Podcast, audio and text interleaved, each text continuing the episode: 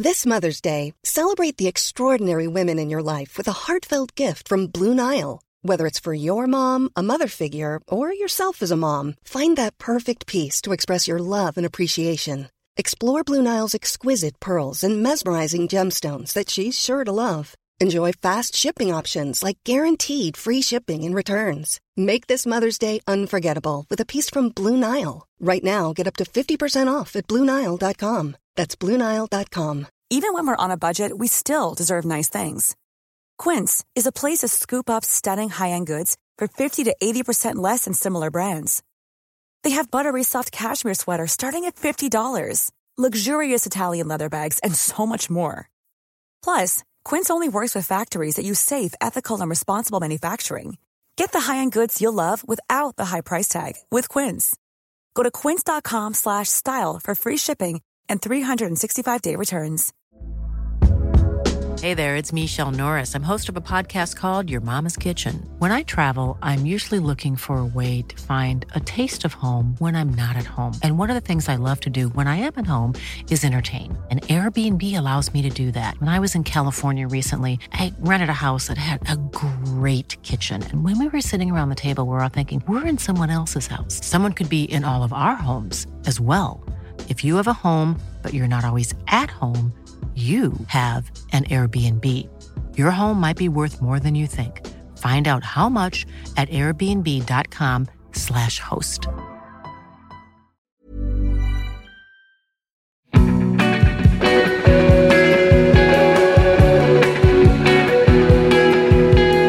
What time do you usually get to bed? Probably about 6, 6.30 a.m. And, and wake up around uh, 1, 1.30 p.m. I, I try and get about seven hours, but depending on the quantity of, of work I've, I've done in the day and also uh, any new interests I have that are uh, igniting my imagination in the middle of the night uh, that that that may get closer to six.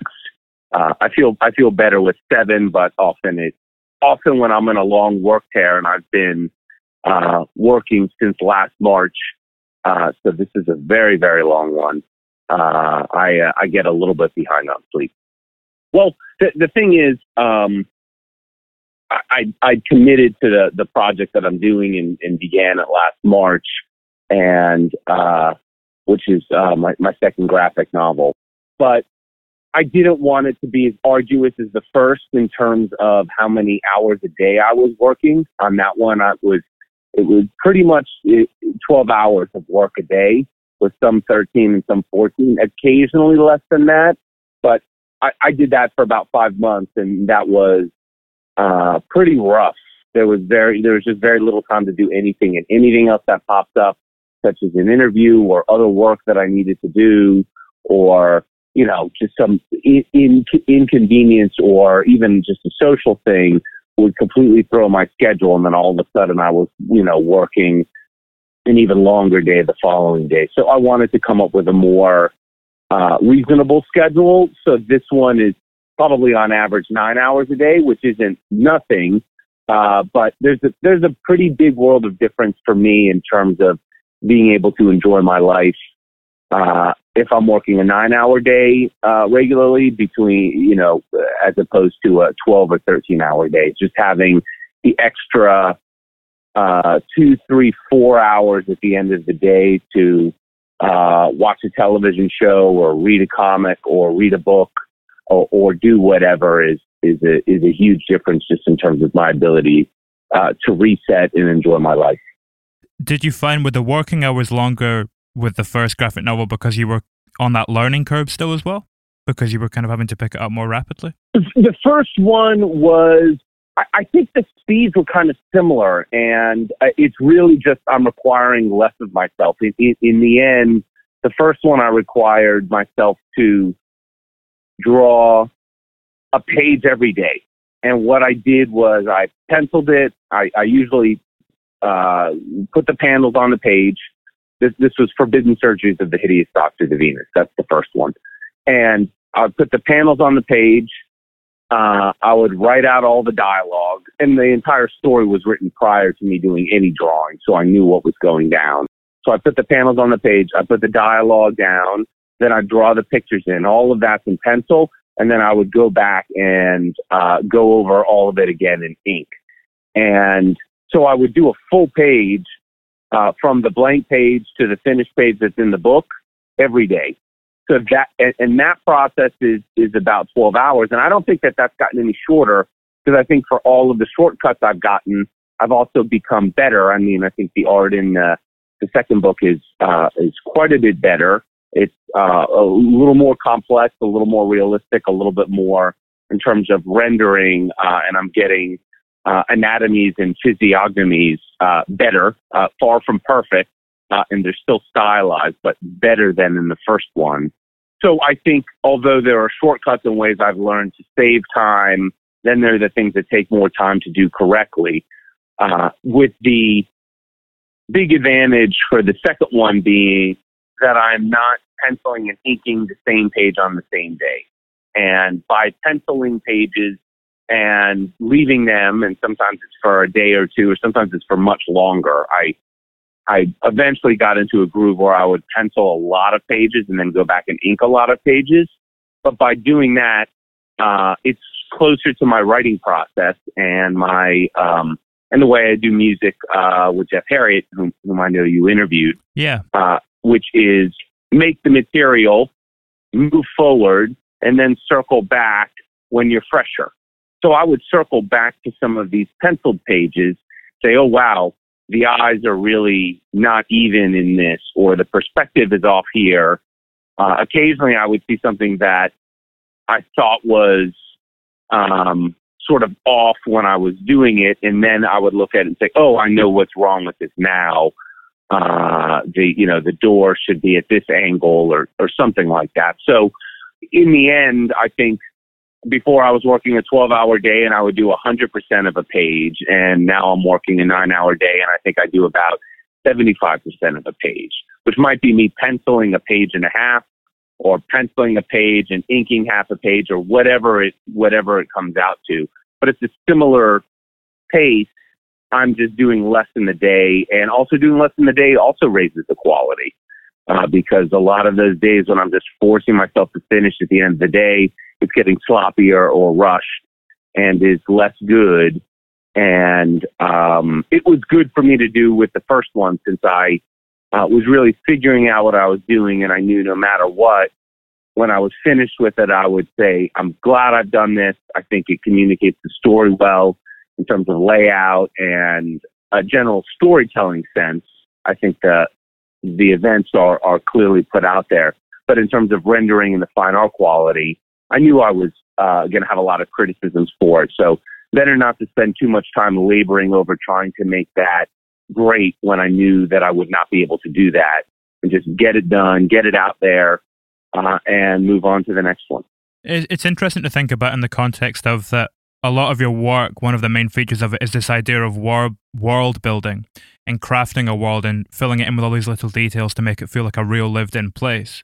Does your approach to that differ in any way when you become more skilled as an artist in terms of the drawing and the construction of it? I think it's pretty similar uh, for me between the two comics my movies and books in that I visualize all of this in a, in a fair amount of detail when I am writing it. So writing is obviously the thing I'm most comfortable doing, uh, in, and it's the thing I've done the most.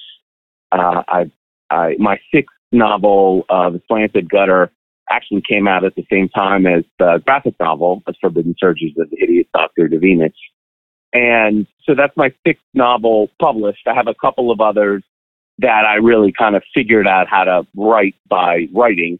Uh, actually, uh, Jeff Herriott has read those, uh, and other friends, but I, I don't, I don't think I'm going to publish them. They, they would need a lot of work for me to feel comfortable putting them out there. But I have six novels that are out, and I've written about, I've written 51, 52 screenplays, and I wrote a lot of music music criticism. Uh, that was actually my first paid job as a writer was writing for a heavy metal magazine called Metal Maniacs. And so I have a lot of experience doing it. The thing that is very uh, natural uh, for me, very comfortable for me. And when I'm writing, it's the kind of purest creative process, as opposed to when I'm drawing. And there are the limitations of my technical abilities. And it's all creative, but I'll come up against some things like, "Ooh, I can't draw this very well," or um, "Oh, this is something I can draw well, so let me let me make this design more this way." So things start to shift, and that's the way it is with movies as well. When I get on the set and you know I'm shooting a movie that's supposed to be in a in a urban location in United States and I'm in the middle of Canada, or rather on the coast of Canada. I'm like, ooh, I can't really show all of this landscape, or uh, I can't really show all these uh, Canadian flags in the background. So you start dealing with the parameters that reality uh, sets and need to adjust things accordingly. And uh, but during the writing process, I visualize all of these things, and I'll include a lot of them and then when I'm drawing it or if I'm making it as a movie, I'll try and include as much of that stuff as, as possible. But uh, it didn't really change uh, between the first and second comic, uh, nor the first and, and second movie. But I, I it, because it just remains that when I'm writing, I put all of the, I push aside all of the thoughts of how difficult will this be to shoot in a movie or how difficult will this be to draw. I'm just writing a story that I think is uh, the most compelling and, and most interesting. Well, those limitations that you face in these various mediums, do you ever think about them when you're in the actual writing process itself, or are they only something that come into your mind when you face them directly? I didn't think about them very much when I was writing the comic because I knew in the end I could do some crude version of probably just about anything I thought of. In the case of movies, it was a thought for one script, and that was Bone Tomahawk, which when I originally wrote that, it was for me to make for possibly even less money than I did make it. Uh, and we, we made that for about $2 million. Uh, and shot it in 20, 21 days. So it was very, very rushed. Uh, and, and part of the reason that it was shot in the style that it was shot in was because that was actually one of the only styles I felt I could consistently shoot a movie in in that amount of time. Uh, and I wanted the, the um, visual uh, language to be consistent throughout the movie. I didn't want, okay, we're doing all this locked off stuff at Dolly's. Now we got to run around with handheld cameras and just grab things as quick as we can because we're running out of time. I mean, you know, so I, I set out with something that would be fast moving from the beginning. Uh, but to answer your question, in terms of the writing process, it was on Bone Tomahawk, uh, informed by me knowing the limitations. So I knew I wanted horses in the movie. Uh, at the same time, I knew horses were going to slow us down and be expensive. There's a reason that the horses get stolen uh, pretty early on, and it worked out well for the it worked out well for the story. But that was that was reverse engineered. That was something like uh, these horses are going to be a pain in the ass to shoot, uh, and they were, and they they you know they they slowed us down, and uh, you know it's not like the horses are perfect with going on their marks or don't act out during a take or anything like that. So you know they were they were lovely they were lovely animals, but they're animals, and you're putting four actors on them, so it's not like there's a there's a trainer hidden inside each horse, you know, controlling it by computer, they're animals and uh, they're going to do what they want to do and uh, urinate when that needs to happen and defecate when it's time to do that as well. Uh, so you you've got to you've got to pick your you got to pick your spot and uh, that was something I knew early on. Okay, let's let's get out of that. And also I knew that the town stuff making the town stuff look convincing in some ways was going to be pricier uh, uh, than just four guys out walking around in the, the wide open. So they got out of the town pretty quickly. But that was really like, there aren't many concessions even in that one. Uh, that one was really just, uh, I, can, I can point to one thing and say, this definitely was a budget consideration, and that was that the horses got stolen very early because I just need I, I knew I didn't want to deal with the horses for very long. But but for the most part, I still wrote that uh, in that free manner of uh, whatever came to me, I'm putting it in there. If I find it interesting, it's going in there. if it makes me uncomfortable and it's supposed to make the audience uncomfortable, good. I'm going to go to that extent and, and just, and, and come at it all from the, you know, the different character perspectives. How many pages were you shooting a day at that point, out of interest? There isn't a, there isn't a set number for that because there were a couple of action piece days that were short. But for instance, the sequence when um, all of the guys are in the saloon immediately after uh, the kidnapping, after um, Samantha O'Dwyer and Deputy Nick have been taken. There's a sequence with a ton of people uh, kind of uh, you know the, the main the main people plus um, the mayor and the mayor's wife, played by Sean Young and uh, Michael Paré, and all of the all of these folks, and, and the wonderful Fred Melamed. Uh, all of these folks are there, and this is a gigantic scene. And we did that whole scene, and then uh, the campfire sequence of the guys eating uh, eating the beans, and Arthur breaks down and can't uh, quite say his prayers we did both of those scenes in one day. So I know that that day was more than 10 pages. Wow. Uh, which was, uh, which, which was high. That wasn't a typical day, but probably the, my guess is the average was something like seven pages.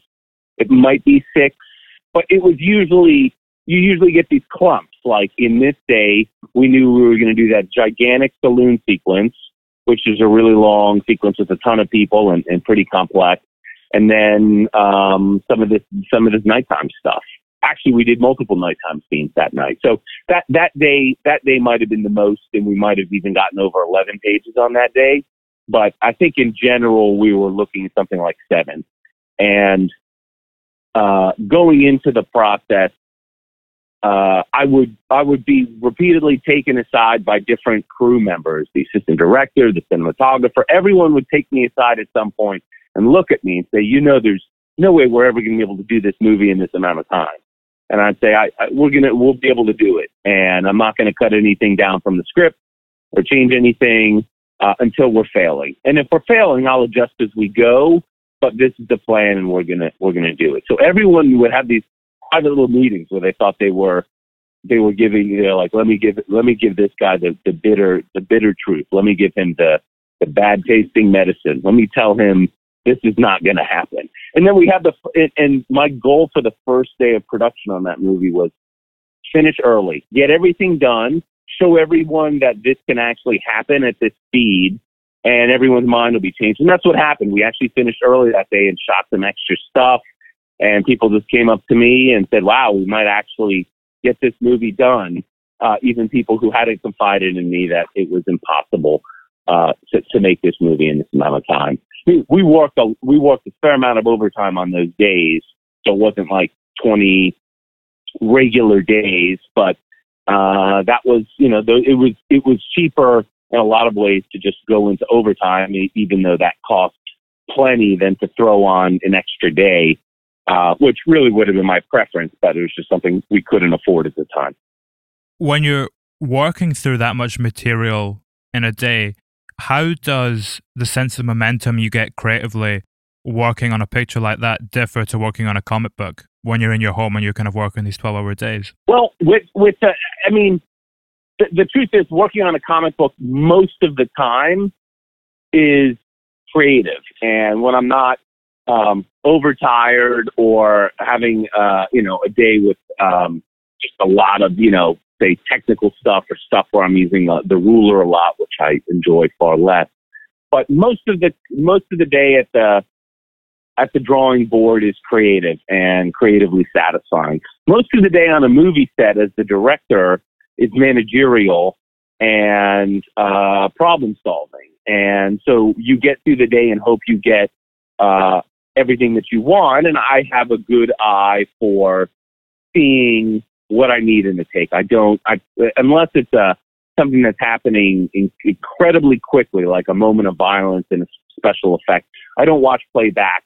I uh, actually sit next to the camera, so I have pretty much the angle of the camera, but I sit next to the camera or underneath the camera and just watch the performance. And if I see what I was looking for, then we move on. So sometimes we're moving on two takes, uh, sometimes one take, sometimes three, uh, occasionally four. And in all of these movies, I, I'd say probably where like the takes are averaging three to four takes for each thing. And some of that is, is casting the right people, and some of that is uh, having time for rehearsal and it landing.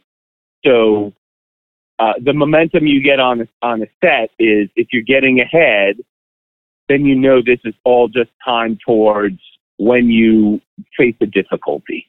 So there isn't there isn't really for me anyways as a director on the movies that I've done. There isn't really a moment uh, where you're just relaxed and satisfied because if you're getting ahead, if you have a day that's moving at a at a at a rapid pace at a good clip, I'd say a lot of the um, some of the home life stuff with Tory Kittles' character Henry Johns and Dragged Across Concrete.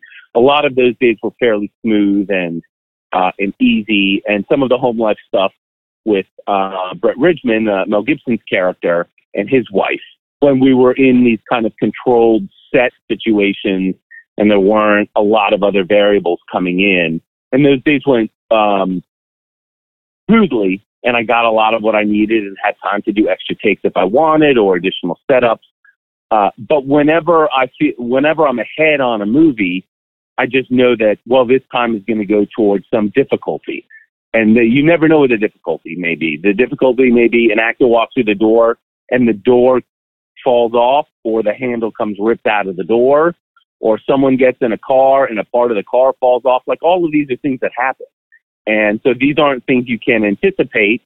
Uh, so then all of the time when you were getting ahead with the sequences that went smoothly, this is the sinkhole into which it goes. Whereas with a comic, when I get ahead, I'm legitimately ahead. Like, you know, when I have a day that's moving fast, uh, right now I'm doing, um, uh, it's a big sequence in outer space and I have 10 main characters. Uh, so there's a lot of people to draw. So when I have a panel that has all 10 characters, this is going to slow me down. When I have a panel with a ton of stars that I want drawn precisely over black rather than doing like the white out dots over black, I've got to outline each one of those stars and then color in all the spaces. That's going to take time.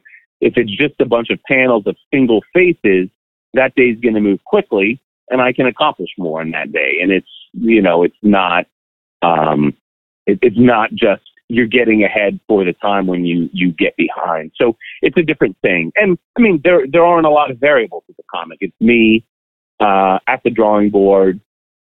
These are the tools I'm using. Uh, maybe my back doesn't feel great. Maybe today I'm listening to a lot of soul music.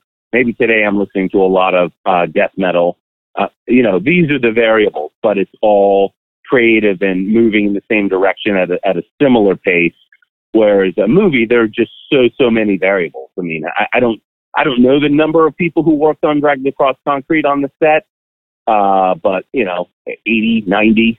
Uh, there are this is a there are a lot of there are a lot of moving parts.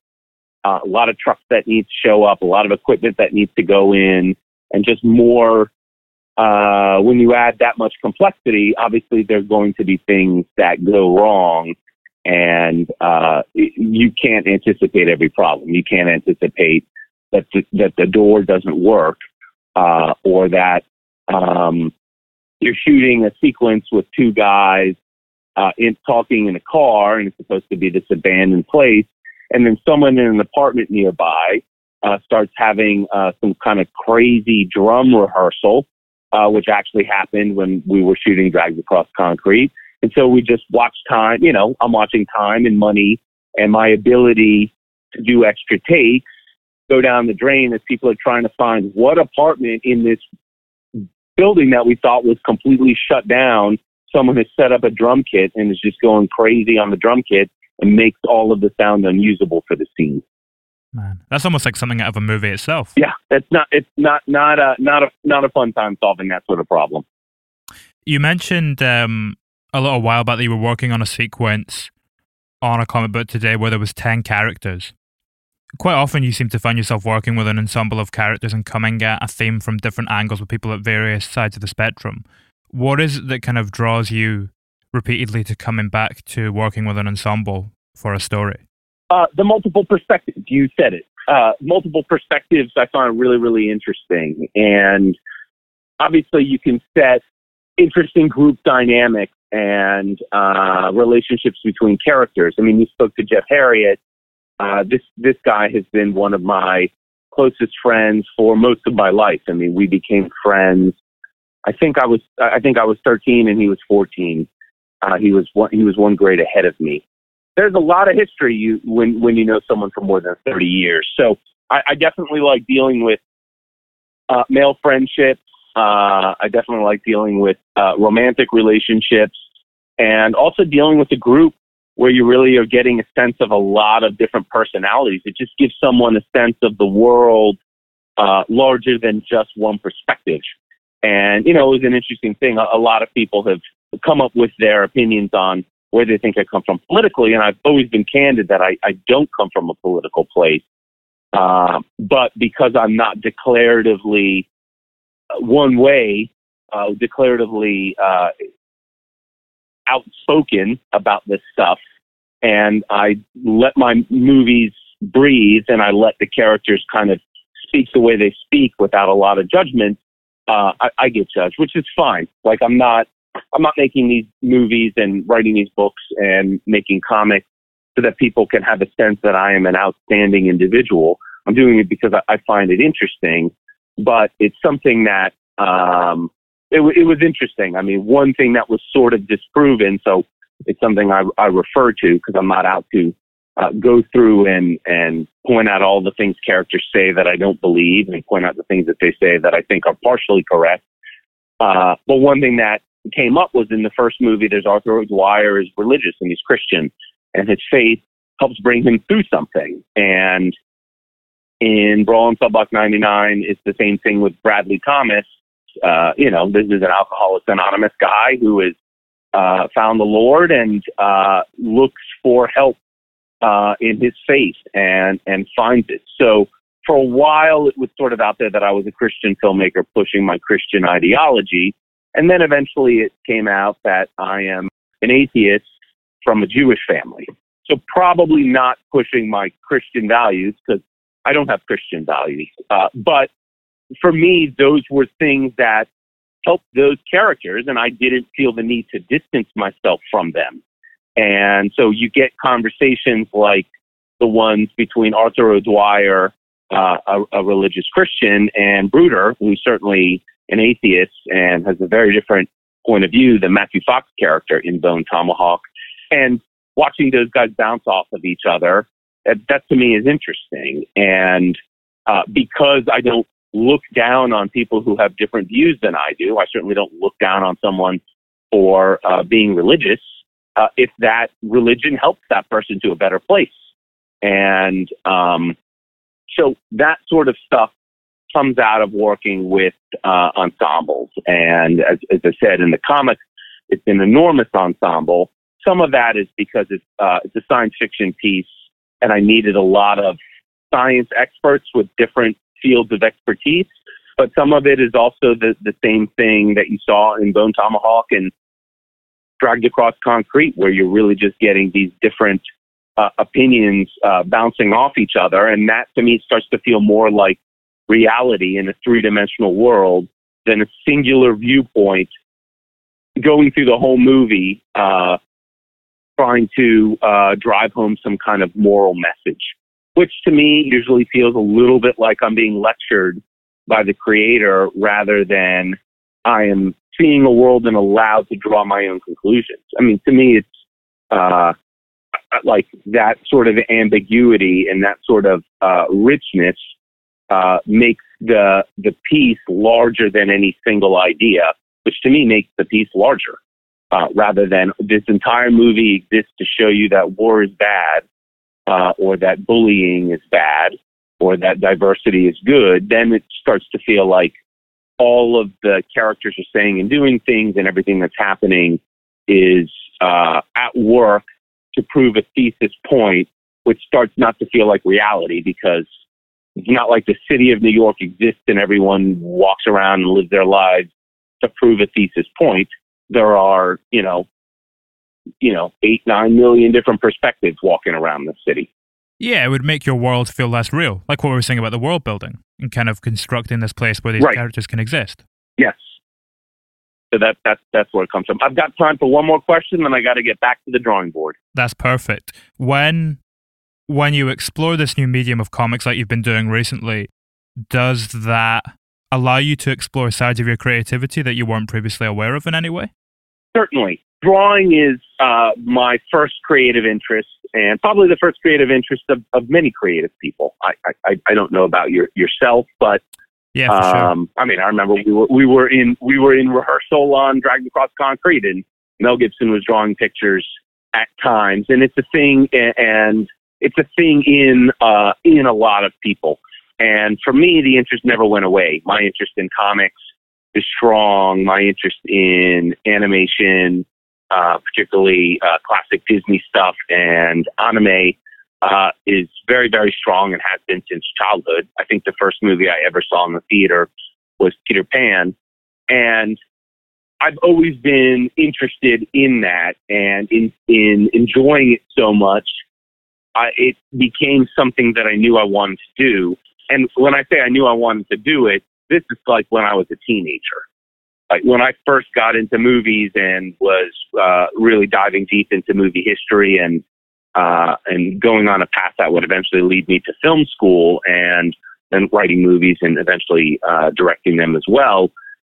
At that same time, I was uh, I was a comic book collector, and I also would get uh, bootleg VHS tapes of Japanese animated movies uh, that were not translated, and I would watch them again and again and again, trying to figure out some of the story and just enjoying the animation. So uh, these interests are are always there, and for me, anything that I'm very very interested in is uh, something I also want to pursue to some degree. I'm very into food. I, I made my living as a as a cook at a catering company for about a decade. I'm very into music. Uh, I, I, I now have nine albums uh, of various types with, with my name on them. Mo- most of those with Jeff Herriott. Uh, I'm very into movies. I've you know now written and directed three and wrote another two. Uh, I'm very into comics. I have one out. I have another one that I'll be done with in, in a couple of months after 14 months of work.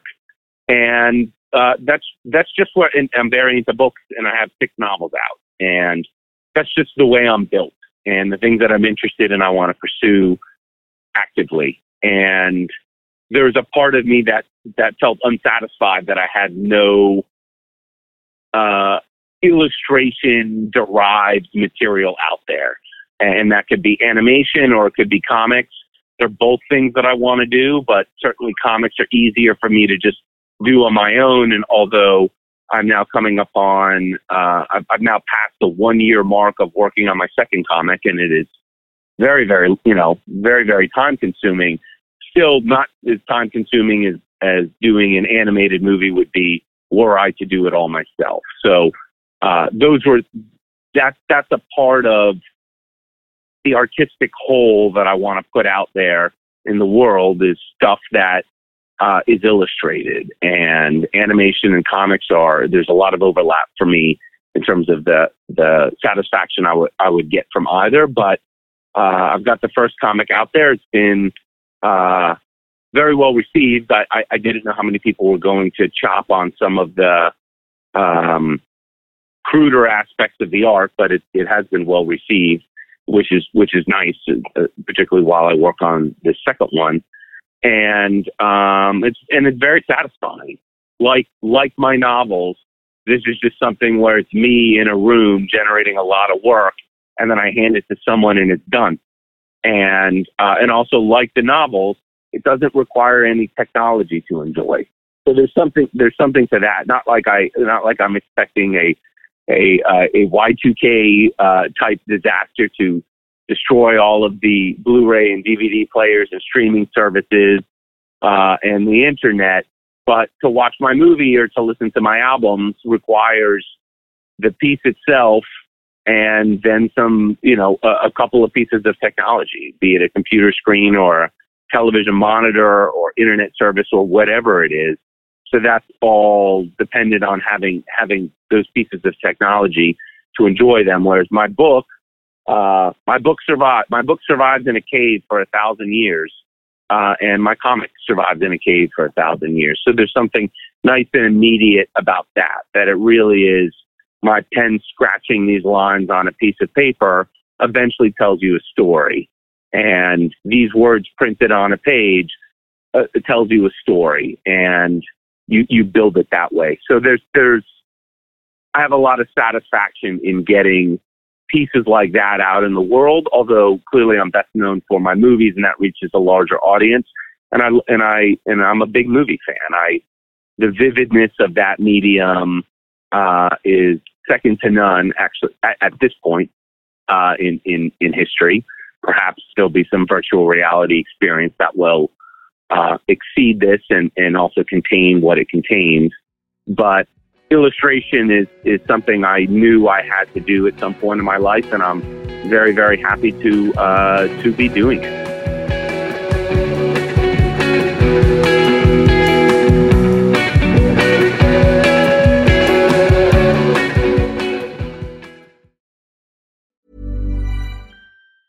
Even on a budget, quality is non-negotiable. That's why Quince is the place to score high-end essentials at 50 to 80% less than similar brands. Get your hands on buttery soft cashmere sweaters from just 60 bucks, Italian leather jackets, and so much more. And the best part about Quince, they exclusively partner with factories committed to safe, ethical, and responsible manufacturing. Elevate your style without the elevated price tag with Quince. Go to quince.com slash upgrade for free shipping and 365-day returns.